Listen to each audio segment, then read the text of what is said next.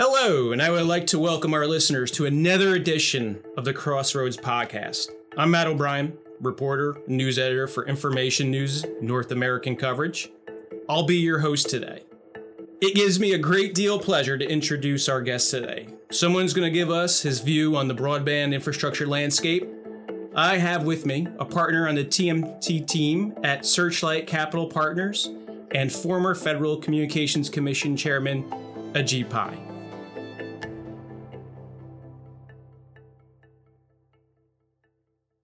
Ajit, welcome. Hey, it's great to be with you, Matt. Thanks for making the time. Thank you for agreeing to talk with me today. So, most of us saw back in April uh, the Searchlight announcement that, that you were joining the firm. I thought we would start off with you telling the listeners what you've been working on and, you know, have your impressions of the market changed since joining Searchlight?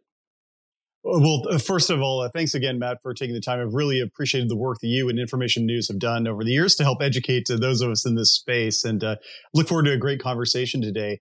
Uh, speaking of uh, Searchlight, one of the things that intrigued me uh, after I left the FCC and as I started exploring my different options was that Searchlight was composed of a really extraordinary group of individuals. Over a decade, they've built a private equity platform that has really been successful in terms of uh, assets under management or some of the acquisitions and deals they've done. And uh, certainly uh, the culture they've built over that decade has been one that's very collaborative and teamwork oriented. And I, all of those things have been confirmed in my couple of months uh, at the firm. I've had the chance to work on a couple of different transactions, uh, most notably All Points Broadband in the state of Virginia.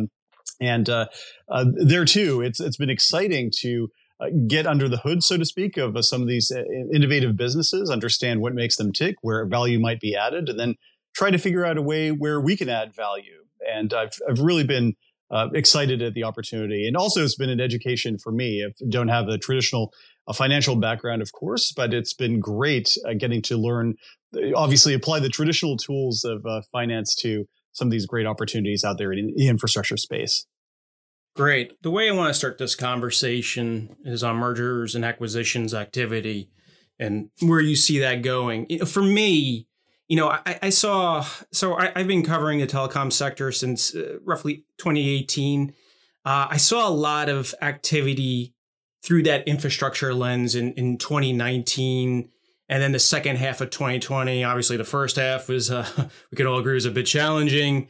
Um, the first half of this year, you know, a lot of activity still, but then, you know, recently it feels like things have, have cooled off a little bit. Again, just, you know, through, uh, from the infrastructure perspective, right? So will, if it's, if that's a fact, will a lull in activity continue and set a new range in trading activity, or do you see something else?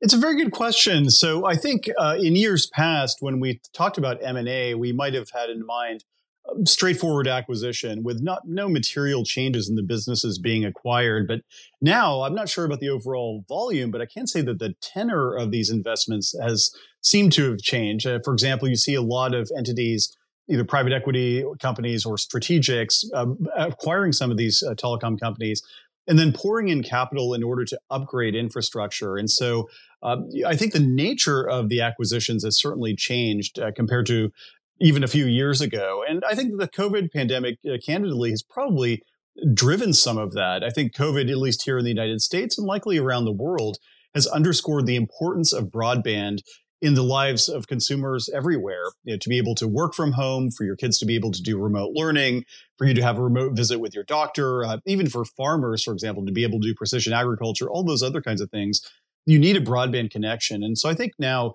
both investment firms and strategics are recognizing that there's a great opportunity here even if the uh, the companies themselves that are being acquired don't have fiber in, for example if they have some sort of infrastructure that can be leveraged you increase the amount of capital expenditures pouring into the upgrades, and hey, you've got a pretty good uh, investment opportunity there. So.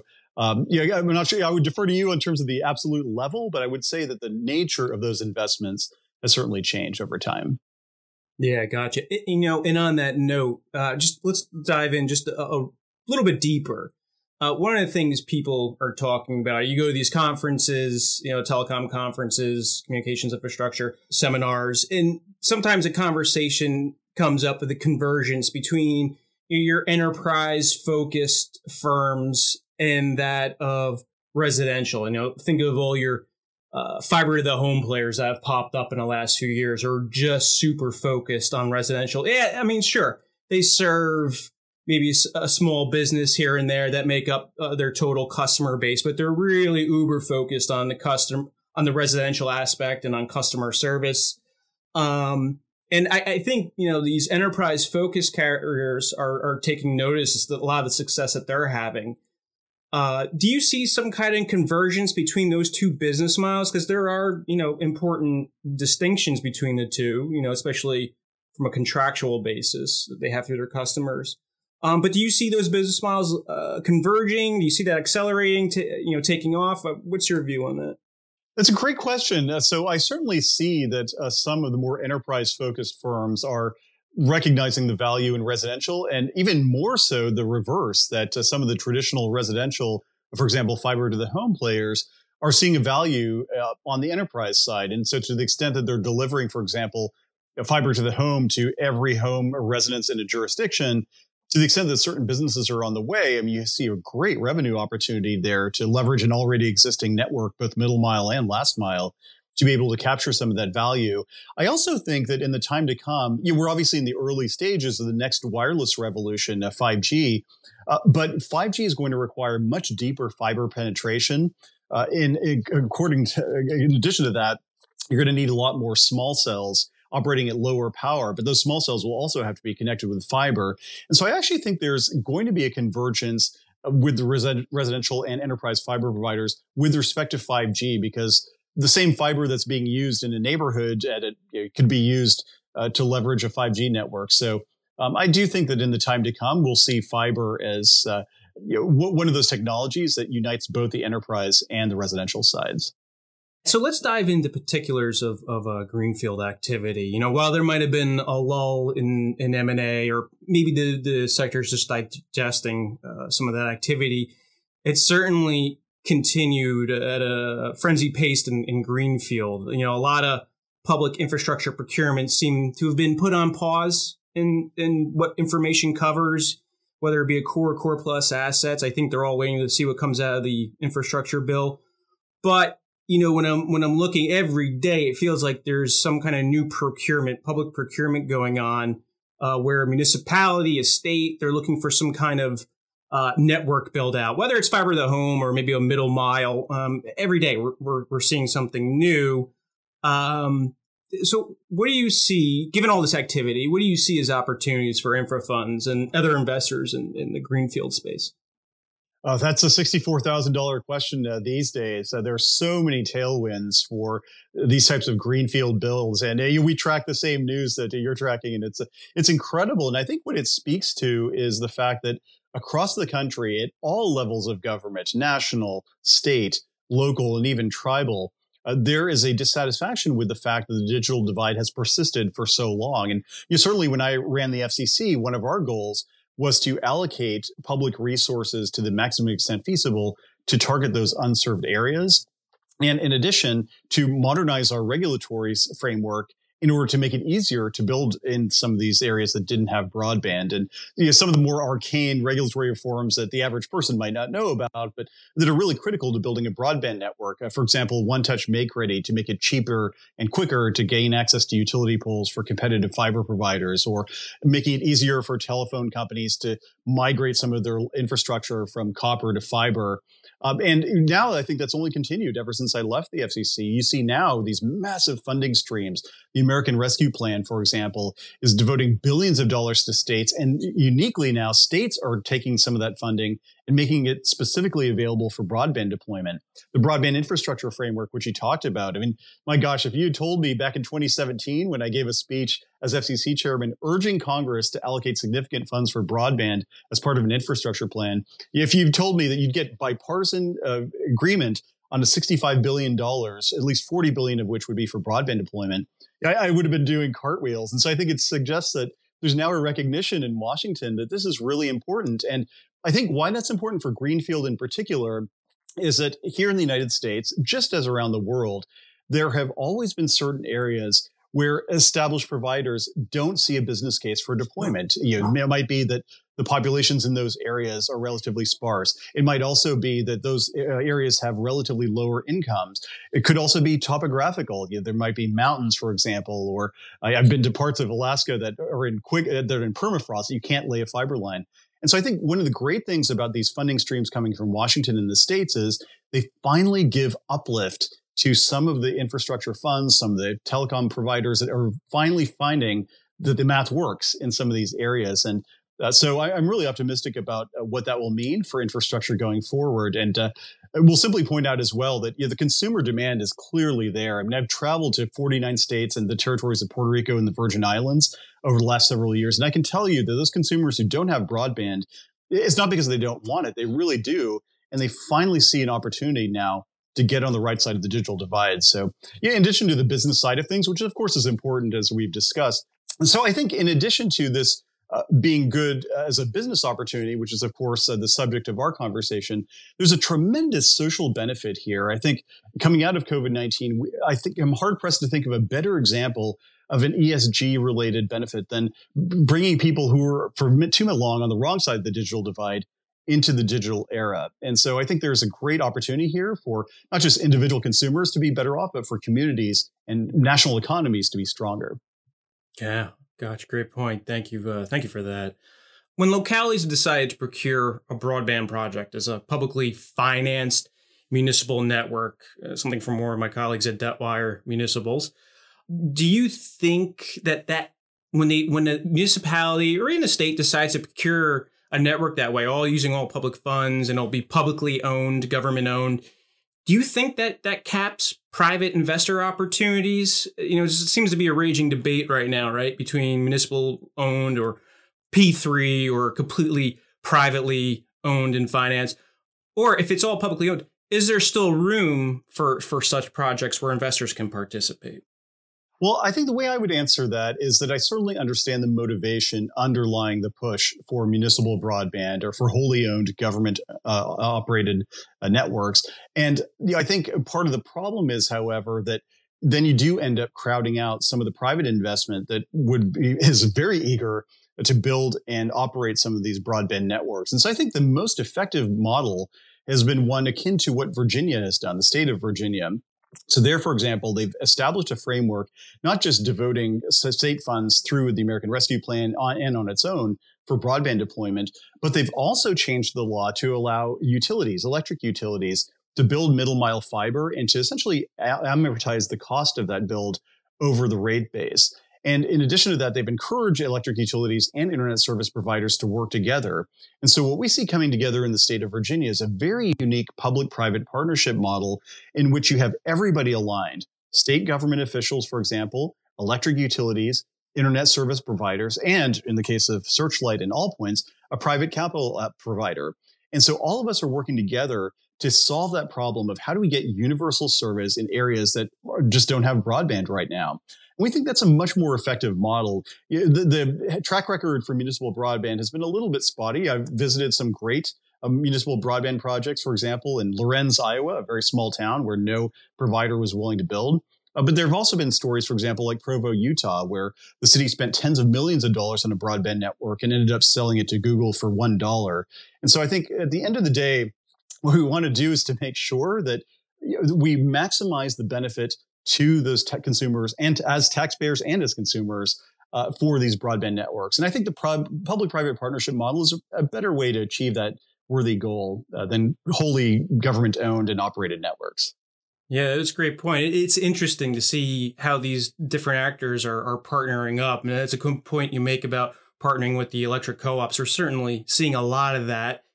Given your your background in government, helming the FCC, and working around Washington, I have to ask you some policy oriented questions. What broadband elements should the current Congress and White House add to the infrastructure bill that we're all on the edge of our seats watching, waiting with bated breath? Uh, if you were still part of of you know the DC machinery, what what would you like to see added to that bill? What would you push for? Well, that's uh, that's a good question. So, uh, yeah, obviously, uh, now that I'm out of the game, so to speak, I have a little more freedom to think broadly and speak broadly about what I would put into it. Uh, you know, were I still in office, I would say, of course, I, I, defer to Congress and whatever they choose to do is what they choose to do, and we'll dutifully administer it. But you know, I do think that the broad contours of it have to be very thoughtfully uh, structured. And so, for example, my own preference would be that for Congress to allocate funding through the FCC, which has existing mechanisms for distributing that funding as opposed to another government agency, either the Department of Commerce or Department of Agriculture or some other federal agency. You know, the FCC is the nation's premier communications agency. It's been administering the Universal Service Fund for many years. And I would have some concern about pouring tens of billions of dollars into a Department of Commerce agency, for example, that doesn't have broad experience distributing funding, has never held a spectrum auction or a universal service fund auction or other type of auction market mechanism for distributing funding. Um, and also, you know, the FCC knows all of these players in the various states. It's also developing the granular maps, the broadband maps that will be necessary for determining which areas are served and unserved or underserved. And so that's point number one. Point number two is that uh, I would encourage uh, Congress to think about giving the FCC flexibility in terms of structuring uh, the distribution of this funding. Uh, you know, it could be grants, it could be loans, it could be just a straightforward you know, auction, as the USF funds have traditionally been. But you give the expert agency the ability uh, to tweak these uh, distribution mechanisms according to the, necessities of the time. And the final thing is, I would ensure that there's accountability uh, on the back end. You know, it was very important to me when I ran the FCC to make sure that we made clear to all the recipients of this funding look, we're not simply cutting a check and saying, you know, via con Dios, we want you to use this scarce taxpayer funding for the benefit of American consumers. And you know, whether it's enmeshed uh, specifically within the law or whether the Congress simply says to the FCC, you shall consider, you shall establish regulations on accountability, you know, that would be very important as well.